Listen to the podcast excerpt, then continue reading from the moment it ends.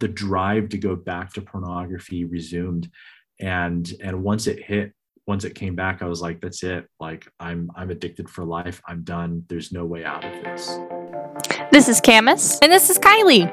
Welcome to God is Real, God is Good, a podcast where we collect stories about God working in people's lives through big, miraculous ways, all the way down to small, everyday things. Hello, everybody, and welcome to this week's episode of God is Real, God is Good. This week I have with me Bill, and his wife Rahel was on oh a few weeks ago or a month or so ago now. Um, and so we're super excited to have him on and to share a little about himself. Um, so we're just, well, we're to start with a prayer and then we'll get to know a little more about Bill. Dear Father in heaven, thank you for this opportunity to speak with Bill and to hear about the ways that you've worked in his life. Dear Lord, as we talk about these topics, please just guide the words that are said. Let them be a light to the people that hear them and help them just to see you in your goodness and your glory through the words that we speak. Um, just send your Holy Spirit to be with us in the hearts and the minds of the listeners. Um, in Jesus' name I pray. Amen. Amen. All right, Bill. So why don't you tell everybody where you're from? All right. Well, currently I live in Michigan, um, but I never lived here my whole life. I've actually only been here for about 10 years. And that's oh. a that's a funny story in itself. It'll be 10 years in the summer. And I came here with the initial goal of only living here for two years to finish my undergraduate studies. But lo and behold, it's 10 years later and I'm still in Michigan. I've come to love Michigan, but I must admit, I grew up in Northern California and I love Northern California. I love California and I especially miss the mountains. Mm, yes, there's not many of those in Michigan. And the no. climate is definitely different too. Yes, yes. Yeah, well, that's okay. The West Coast is currently, I don't know, probably not California, but currently Portland and Idaho so like Oregon and Idaho, all were getting snow the last couple days. So yeah, you're not missing that. we just had snow last weekend. So oh, yep. Hey, it's, we still get it here too. It's everywhere apparently. All right. Well, also let tell me a little bit about your religious background. Did you grow up in a Christian home? Yeah, I grew up in a Christian home and I'm really thankful for that because I believe that it gave me opportunities to have my worldview shaped by the Bible in ways that I wouldn't have received anywhere else. And so it's a tremendous gift that I'm thankful for. And so I did grow up in a Christian home. Uh, I grew up going to church uh, regularly, and I'm thankful for that. I was involved with a youth club called Pathfinders, and that really was helpful for my for my life for for many years. Uh, of course, that's just kind of the that aspect of of things. There's a lot of uh, layers and interesting layers behind all of that. But I'm grateful that I grew up in a religious home because it, I believe it it gave me an opportunity to have my life shaped by God's word in a way that, as I look back on my life, it really prevented me from experiencing a lot of the the pain and hardship that could otherwise have been experienced in my life. And so that's a gift that i'm very thankful for. Yeah i think so for sure. I think that sometimes like growing up in a christian home we forget like we don't think about or realize that like oh wow this is really a blessing like really protected me from things and stuff sometimes we just look at it like oh i missed out on all these other things that other people got to experience yeah mm-hmm. yeah yeah and and and I want to, you know, of course, starting this off, I don't know if my family members will listen to this podcast or not, but I love my family. I really do. And I miss them. Uh, I live in Michigan. They live scattered across the West Coast and the South. And so it's hard for us to get together. But uh, growing up, you know, we weren't a perfect family. And, and I think every person listening to this podcast can can think back to their childhood years or teenage years and recognize you know my family wasn't perfect and there are some that did grow up with incredible families and really great parenting and i know that uh, that there are others who are different than my story who grew up with really painful and horrific you know childhood experiences so mine kind of sits in the middle between those uh, between those two sides of the spectrum, I guess you could mm. say, uh, certainly weren't wasn't perfect. And as I've come to know in my later years, in my mid 30s, if you know my later years being my mid 30s, um, that you know family dysfunction happens in every family at every level no matter whether it's a really great family or very unhealthy family. There's family dysfunction really at every level. So so you know i grew up going to church. I'm very thankful for that gift in my life. I'm thankful for the presence of god shaping my worldview and my uh, per- perceptions growing up. But yeah there were dysfunctions in my family and i think that's just being honest. Yeah yeah. No i appreciate that too because that's important to understand too. All right so just to like kind of like segue into your stories. So bill has come prepared to talk about some hard topics and i definitely appreciate his openness and his willingness to share. Um, but yeah so he came to talk about his struggles um, with porn addiction. Yeah so you know pornography I actually, for the last four years since I've been in a healing journey, this has become a subject that, crazy enough, I never thought that this would be something that I would talk about as much or as frequently about as as I do. And it reminds me of First Peter 2 9. And First Peter 2 9 is a verse that God gave me in my teenage years when I was really in my kind of God quest, my searching for God journey. And I'm just going to read 1 Peter 2 9. It says, But you are a chosen generation, a royal priesthood, a holy nation, his own special people, that you may proclaim the praises of him who called you out of darkness into his marvelous light. And I didn't really realize the depths of this verse and this promise for my life. But as a teenager, it reminded me of several things. Life is not an accident. Mm. Yeah. And I grew up going to Christian school till fifth grade, and then I transitioned to public school from sixth grade until I graduated high school. So I feel like I've had, you know, both a Christian education and a public education, and and I really wrestled, of course, being in public schools with, you know, learning a lot about evolution and and just kind of life is material, life is now, and there's not a whole lot at thereafter.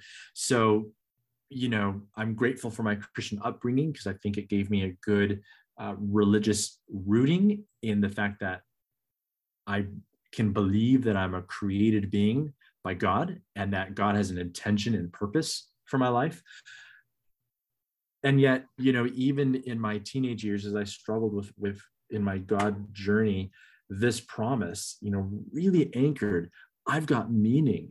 God's got a plan for me, and he wants to call me out of darkness into his light so I can praise his name and proclaim the praises of his name mm. to all those around. And, you know, this interview is one of those opportunities that God is giving, uh, giving me to proclaim his praises to maybe those who are still in darkness looking for light or looking for direction. Um, so this is a promise that's been really, really huge in my life. And so thinking about, of course, this journey with pornography, um, really so many people like me are caught in the darkness of pornography. And what God wants to do is call us out of that darkness and do that miracle and set us free. Now, I'll share a little bit about my story here. So, uh, something happened to me around age six. I don't know what it was. I've not been able to pinpoint it, but something happened to me. And it really began this journey of living a life of fantasy in my head. And so, in uh, social work terms, this would be called really a disassociative behavior. And so in my own head, there was a lot of fantasy going on fantasy with girls, fantasy in general, fantasy of like saving people, fantasy of like being angry and fighting people. And so there was a lot of these things going on in my head. You know, this started around age six. And so from then, because, you know, somehow, you know, fantasy with girls began at such a young age uh, it was very easy when by about fourth grade, when I was 10 years old, uh, my best friend from church one day after church we went to hang out at, at his at his church and you know i grew up in an adventist church so you know so we kept sabbath and i believe beautifully in the message of and the teaching of of, of sabbathing and a sabbath experience with god. You know and so here we are on you know after church on a, on a sabbath saturday afternoon and my friend boots up his computer and at this time it's in the mid 90s and all we had was aol dial up aol and for those who are older enough old enough to remember dial up aol hey you know uh, you've dated yourself just like me. And uh, for those who are younger younger than that and like i have no idea what dial up and aol is. Hey that's okay. That was part of the dinosaur days of the internet from what we have uh, yes. But uh, but I'll never forget that afternoon hearing the sounds of dialing up. I didn't know what he was going to share with me, but he opens up his computer and started surfing pornography and introduced me to pornography. It was the same friend that introduced me to masturbation. Wow. You know, at the same time, fourth grade, 10 years old. And and I didn't realize what kind of effect that would have in my life. I really did not know. But time, time has told that story as I was an addict for about 19 years. Wow. And it really affected my life in so many ways. It was something I kept private. It's something I kept hidden. My parents had no clue that I was a full-blown porn addict from age 10 to 18. My parents had no clue. I was able to circumvent all the parental parameters in our home and uh, and you know act out you know as a as a young kid, you know, preteen, teenager for almost eight years, avoiding parental um, notice. And so, you know, that then of course paired with a lot of video gaming, video gaming, pornography were my my two uh, disassociative behaviors that really uh, caused me to check out for my family and some of the family dysfunctions and so on going on. Uh, this is my experience with my family. So you know, and all of that, uh, I look back at those years and I see how much, you know, I lost as a kid, how much I lost, the emotional stunting that I received as a mm-hmm. result of being exposed and developing an addiction at such a young age. The, the effect it has on emotional and mental stunting or relational stunting as well. And so, you know, to kind of keep things brief, you know, it was that pornography influence that I think led into my direction of really being an agnostic. Because I didn't, because I mm-hmm. prayed, I prayed, God, take this away from me. God, take this away from me. Uh, but it never went away. You know, I went to a church that never talked about pornography or anything about sexuality. The only the only conversations I got about sex, sex and sexuality were in public school and with my public school friends and teachers and the internet. And just and, like what you shared right there about like that praying of just like God change me or God take this away from me. Like I think that's like sometimes we forget that that is like a story of Christianity too, because like I had a young girl one time tell me she's like, you know, I believe in God and I expected Him to change my life instantly. Like like these other people say they're like, oh, I believed in God and all of a sudden I had peace and I was happy and everything changed. And she's like, I said I believed in God and nothing changed. And like you're saying, you know, that's a hard place to be of saying, God, change me, God, do this and nothing happening. Yeah, yeah, absolutely. Absolutely. And so that was really a, a, difficult time period in my life. And so I believe that that really had an influence, plus, you know, my, my friends in public school had an influence on my agnostic trends. There were things that happened at my church that were very painful, that really that I didn't like. And so it caused me to drift. And I was like, I don't want to be a part of that. and caused me to drift. Um, you know, and then of course, you know other influence of course video gaming and mtv was you know mtv is still big but it was huge in the mid 90s huge in the mid 90s and uh, you know and so all these influences were really affecting me um, i'm thankful though that god uh, had mercy in my life and brought me to a point of really uh, where i call kind of my judgment day where my dad found out about some of my uh, summer behaviors and activities when I was uh, 16 years old. Just got my driver's license, got my first, you know, first job and job or two, and uh, you know i thought i had the world by the horns. You know i had a job i had money i had a car i was driving. I'm 16 years old. I really didn't have anything. Uh, but i thought i was a big shot. And so uh, and so you know i was really that was really the time period i was really drifting away. And so you know for years though prior to that i'd been listening to to a, a, tv program called 3abn and i'd heard all the stories of like you pray and god does a miracle and you're changed and that's it. And i never really experienced that. And i thought well you know from all the stories i've heard before i've got to be a drunk or an alcoholic or a or a gangster or something like that in order for god to like kind of answer that prayer and bring change in my life so God led me to this kind of like judgment day when I was 16. It was sometime in late September, early October. And uh, my dad confronted me about some of the things I'd been doing. And a Bible verse went through my mind that I had no recollection ever having read or memorized or anything in my life before. But it was the verse that was like, Surely your sins will find you out. And I was mm. like, that raced through my mind. I still remember that distinctly to this day. And and I was like, I've never read that. Where's that from? Only years later did I discover that that's written in the book of Proverbs. Um, and so, so, uh, so in that in that day, you know, that judgment day, at the end of it all, like I knelt down by my bed. I was like, God, I don't believe you exist. I really don't. But if you do, change my life. I really gave him like one more shot. And in that, I made a commitment. like, God, I'm gonna start reading my Bible every day. You've got to change my life. And so I started reading my Bible, just one chapter a day. I didn't know where to begin. So I started Matthew chapter one. And even though I've been going to church all my life, I had no clue where to begin reading my Bible. I'd been going to this youth club, Pathfinders, but I still didn't know where to begin reading the Bible. But I started Matthew chapter one. I figured, hey, you know, starting with the stories of Jesus is probably a good place to begin. So I started reading.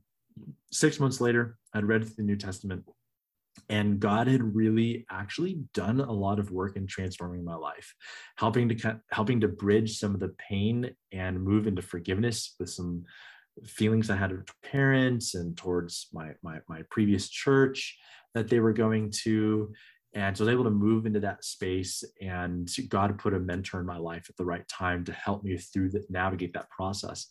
Meanwhile, though, I'm still struggling with pornography and other unwanted sexual behaviors. You know, it was that was still plaguing me.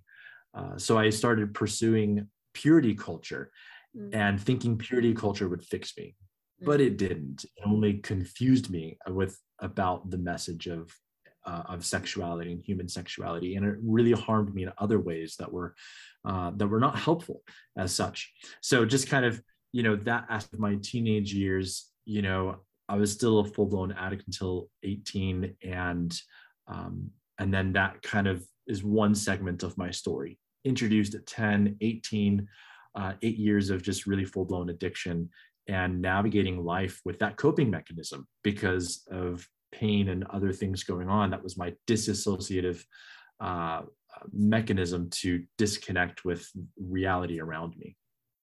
Yeah.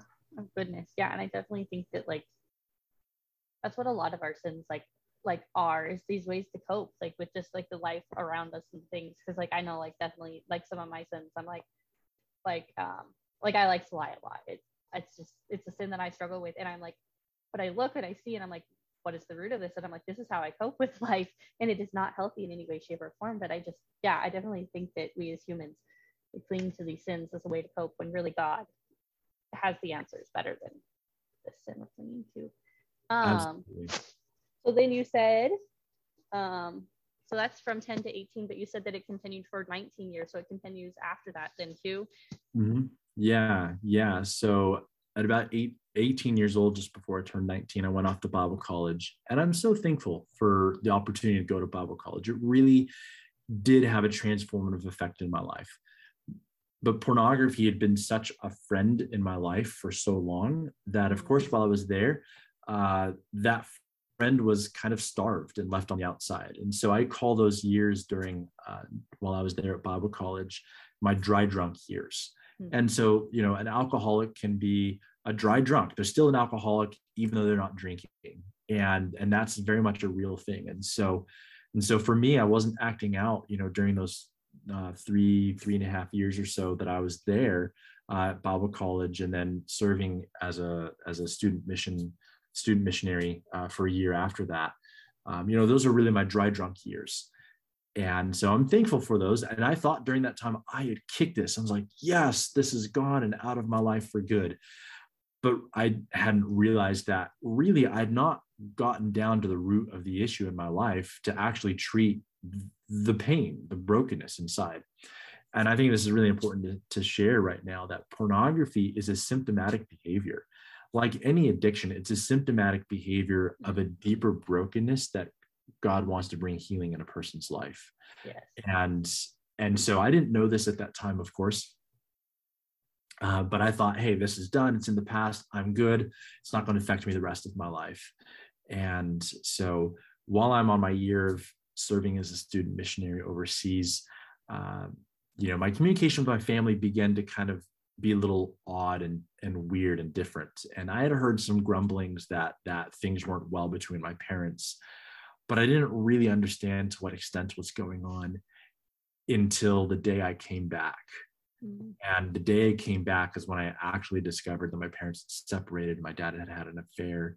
Um, and during that time, and you know, I've only learned since that he also had been a porn addict, you know, prior to the affair and uh and and and so on. And so like anyway, so so I come back from a year of mission, serving God overseas, really experiencing some great things, you know, to hear like, hey, something's not quite right at home, but I don't really know to the extent of it all. And then coming back to the US and then like being having it thrown in my face and just like what in the world?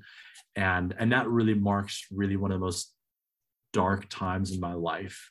Uh, coming back i had no job had no work you know i really had no home because of what had happened in my family.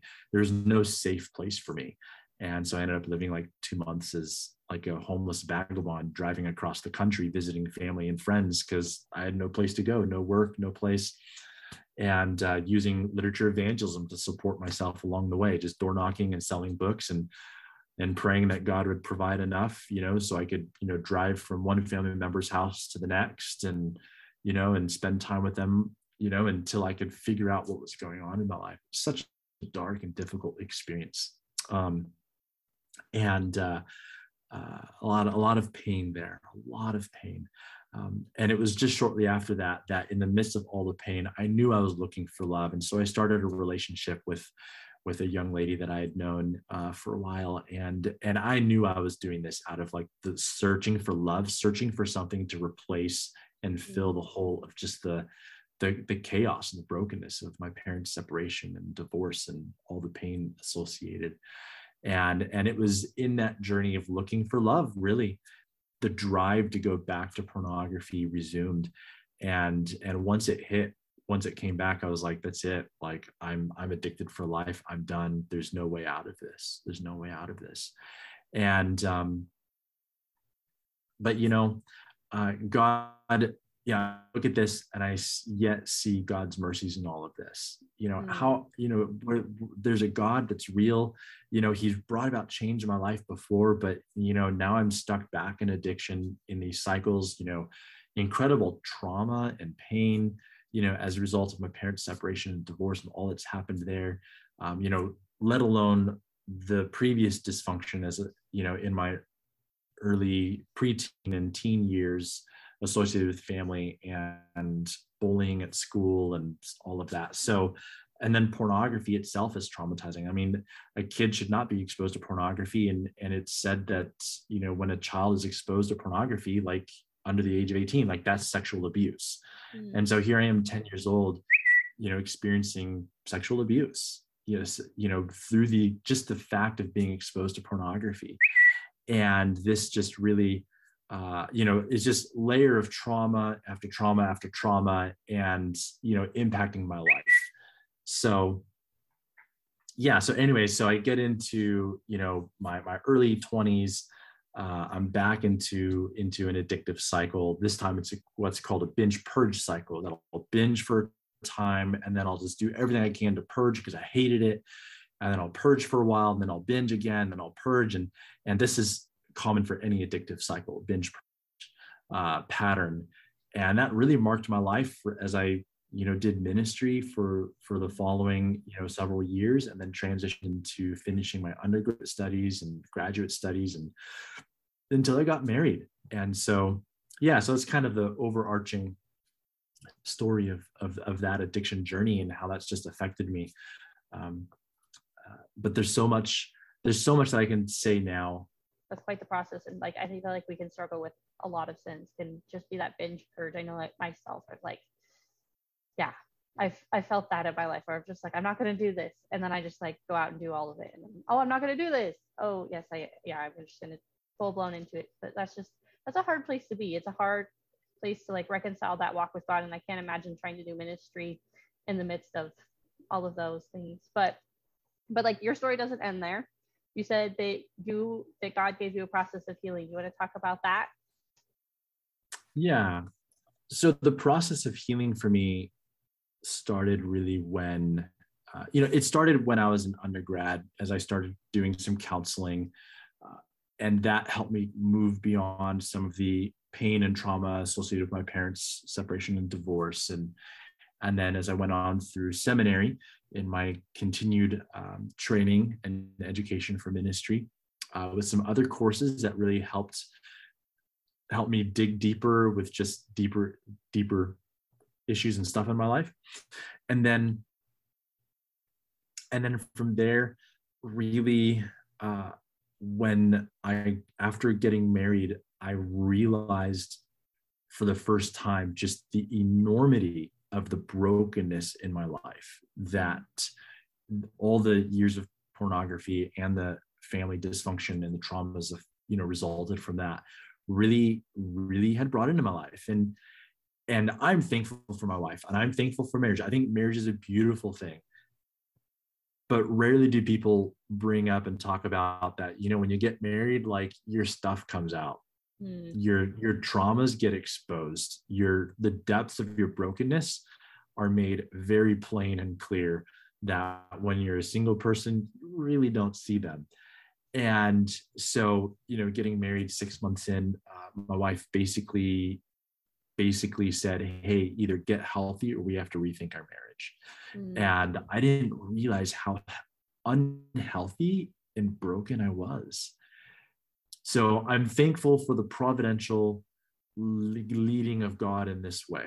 I've had some counseling before. We had, you know, two different premarital counselors guiding us through and and all of that was good, you know, my my seminary experience had some really solid things that helped me move forward in some deeper healing in my life. Uh, but there was more. There was there's there was absolutely more that needed to really get get processed. And so in a providential way, one of my wife's best friends shared with her, hey, here's a resource that might that helps my husband. It's called the Conquer series. It's uh, available now through through a streaming program. But uh, but that series got introduced into my life, and you know, like anybody living in denial is like, oh, I'm not that bad. I don't need some. Oh, that's too expensive. Why should we? You know, uh, I was living in denial, but but the introduction of that series, and I started going to counseling again. Uh, this time, much more regularly, intentionally for myself and for our marriage. And God just really exposed to me the layers and the depth of shame, the amount of shame that I carried in how and the negative thinking I had about myself. I, I thought myself as a worthless person, as an unlovable person, as someone who just couldn't ever be accepted or loved or appreciated, you know. And so, yeah, that's really where where my my my mindset was. And that's a very negative and very dark mindset. I believed in god and this time you know at this point in my life i, I had a much more uh, intentional relationship with god. But still my brokenness was affecting me just put it that way and i appreciated it uh, you know i lead groups now for for guys who struggle with with porn addiction or other unwanted sexual behaviors and so in in, in group recently as we were discussing uh, discussing things uh, and and going through the conquer series again uh, brought up that really our emotional unhealth affects our relationships around us mm. and it affects our relationship with God. And so the the more that we can invest in our emotional health and well-being through counseling, group work, therapy, etc., like the better our relationships will be with others, interpersonal relationships, and the better our relationship will be with God. and I love that so much. Like as a social worker, I'm like, yes, tell them. but that is so yeah. Like, yeah. And I feel like I we don't hear that said so often that our emotional health like affects our relationship with God. And like I've I have myself seen it. And like my sister, um, she's struggled with like depression and stuff. And we we have both seen that, you know, being emotionally unhealthy, it's like you feel that feeling of God, where are you? Or just like God is not here for you. And just like all these other feelings, like, you know, you're saying you can't feel love, you don't feel like you're worthy of love, and just like all of these things that when you're emotionally unhealthy, it's just, yeah, really affects that relationship, all relationships. Yeah, absolutely. I, and I appreciate that our, when we're emotionally unwell, and that could be depression, trauma, uh, trauma in its varying capacities and layers. You know, it could be any other sort of of, of mental uh, mental illness mm-hmm. uh, or unhealth, and and really like I appreciate this illustration that when a person has a broken foot or broken wrist or broken arm or whatever, like they go to the doctor, they get help, and they have to take care of themselves. You know, while their body is mending and the same thing is true for our emotional well being. God created us as a whole being, our mental being, our physical being, our spiritual being, our, you know, in every capacity, we are one whole being. And so when we're crippled in one area of life, whether it may be physically or emotionally, that has an effect on every other aspect. When a person has a broken foot, they're limping or a broken hand, they have to use one hand to get by and they're limited. Their range of motion is limited. And the same thing is with, with mental health. When we're dealing with addiction or other mental health issues, like our range of emotional movement and capacity is also limited. So I appreciate just that connection, you know, yeah. just what you were saying there. Sure. But yeah, sorry to interrupt. Go on. Um, go on. Yeah. So, so to make a long story short, I've been in a healing journey for four years. And for, for years, I had thought if I just pray and read my Bible more, this will go away.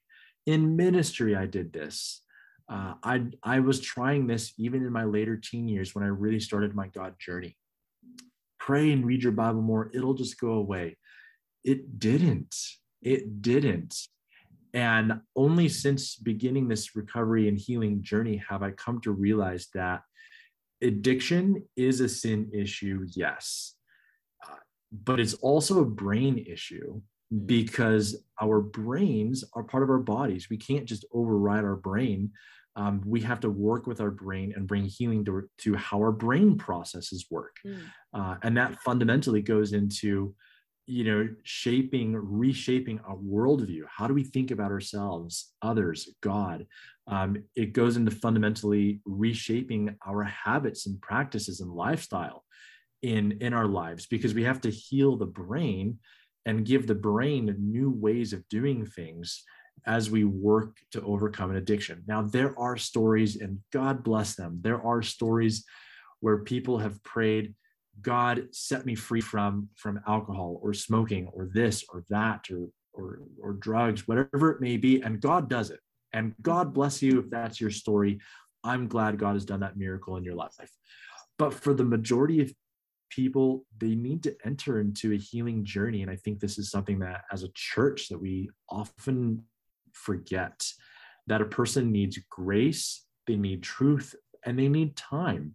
Mm. Time in order to bring about that kind of transformation that is needed for their for their entire life to be transformed. And really this this goes into, you know, since I'm studying at a doctorate level in missions um, now, and I work with refugees, uh, that, that's a crazy cool story in its own right, in its own way. But um, but really, like, this is the discipleship process, like healing from addiction and recovery in that capacity, or family dysfunction, trauma, whatever it may be. That's actually all part of discipleship.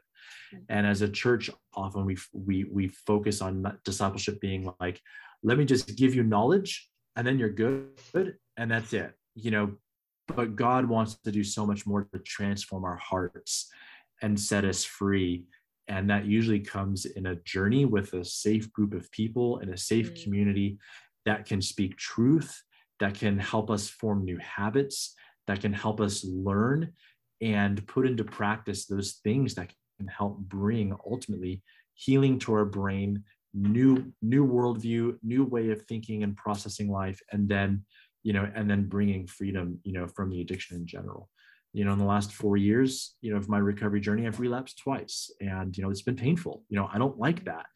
Uh, but you know god's not done yet. And i keep coming back to first peter 2 9 that even in my life i look back at, at, at my story and i see so much pain and difficulty and dysfunction and trauma. Yet god has been faithful to me in that. He said you're chosen. You're royal you're holy, you're my special person, Bill. And I've called you to proclaim my praises to a world in darkness. Mm. And and and I'm thankful for that. And really one of the best gifts I think that that I have to offer to the world is the simple fact that my story, my story of brokenness, and dysfunction, and healing is is the gift that God wants me to give to the world to give other people hope and maybe direction about where to go to find uh, find health yeah. and find healing and find God's grace. I know. I, I love that God uses the parts of us that sometimes it's like the parts that we don't want to share, and God is like, this is the, this is what I want you to share with others. This is a gift, and just like, yeah, our whole lives, whether it, it is the parts we don't want to share, or the parts that we do want to share, it's just these things that God is like, this is how I work. You're called to share, and like you're saying, to proclaim proclaim his goodness. And I'm just yeah, that's super awesome. And I also just love to what you shared and all the resources that you shared in it too. It's not just like, oh, figure it out on your own, but, you, but you're like, this is what helped and this is what worked for you. And I think that's awesome because I think like, yeah, with talking about this, we need to share too what's helping and what's working. Because sometimes like like with our emotional unwellness, um, we don't think of it as the same as our body unwellness. It's like, oh, when my body's unwell, I go see a doctor. But with emotional unwellness, you're like, oh, you pray and read your Bible more. But sometimes, you know, it's it's the same as going to see a doctor. You need to go get counseling or you need to go do something. And I think sometimes we forget those things. But that's mm, super awesome. Absolutely. And as our absolutely. time starts to wrap up, I just want to give you the opportunity, um, if you have any last words or any last things that you want to share with our listeners. Yeah, you know, this one phrase that I got from a pastor who's had a lot of influence in my life over the last four years. And he shared this really simple but profound thought that out of the place of your deepest pain or wounding or brokenness is where God's call is in your life and where you will be most effective in sharing the love of God with others. Mm. And I just think that's absolutely profound. How is it that in the place where it's really the darkest and the place that I'd rather keep the, my story closed up in a closet and locked away and not share it and just be happy and just not really talk about that. But really, what God has ta- taught me from that in closing is that He wants that door to be open because that honestly is the best gift I can give to others as a revelation of God's love and grace and mercy in this world. Because let's put it this way we live in a broken world that's affected by sin. Uh, I work with refugees, and my heart breaks as I work with refugee situations around the world. And let's put it this way we live in a world where every single one of us are affected by trauma. Mm. The trauma of sin, the trauma of brokenness, we've all been there but God is, but God, like I think of a text in Isaiah where it says that God has chiseled us out of the rock. He's hewn us out and brought us out so that he can do a mighty, beautiful miracle. And, you know, to, to, to the listener who's listening right now, you know, I don't know what your story may be, but, you know, the place of your deepest wounding and pain in your life is where God wants to do his next miracle and bring healing. And that is the, the place where you can be most effective in leading others to a knowledge and understanding of Jesus and hope and love and and so much more. And that's where that's where i've experienced really god showing me that my most effective ministry is in helping guys with pornography issues. And and that's just blown away blown me away. I never thought that would be the case. Uh, you know men old men young men you know and every age in between and and that's yeah i believe that for every one of us you know you too kylie and that uh, you the place of your deepest brokenness is where god wants to make his next miracle mm. and where you're most effective for his kingdom mm. and that that can be such a scary call like you're saying like that's not yeah it can be scary for us to be like okay god i guess i'm going to share that part but the but just like you shared too like the awesomeness and the miracles that can come out of like listening to that calling yeah. but yeah thank you so much bill for sharing today i super appreciate what you shared and your vulnerableness and just the openness of sharing about that those hard things so i just super appreciate it and i hope our listeners do as well so thank you for your time and have a good rest of your day, everyone. Bye. If you've enjoyed today's episode, don't forget to follow, share, like, and review. Also, you can contact us at our Facebook page that is God is Real, God is Good podcast, or you can email us at God is Real, God is Good podcast at gmail.com. Bye.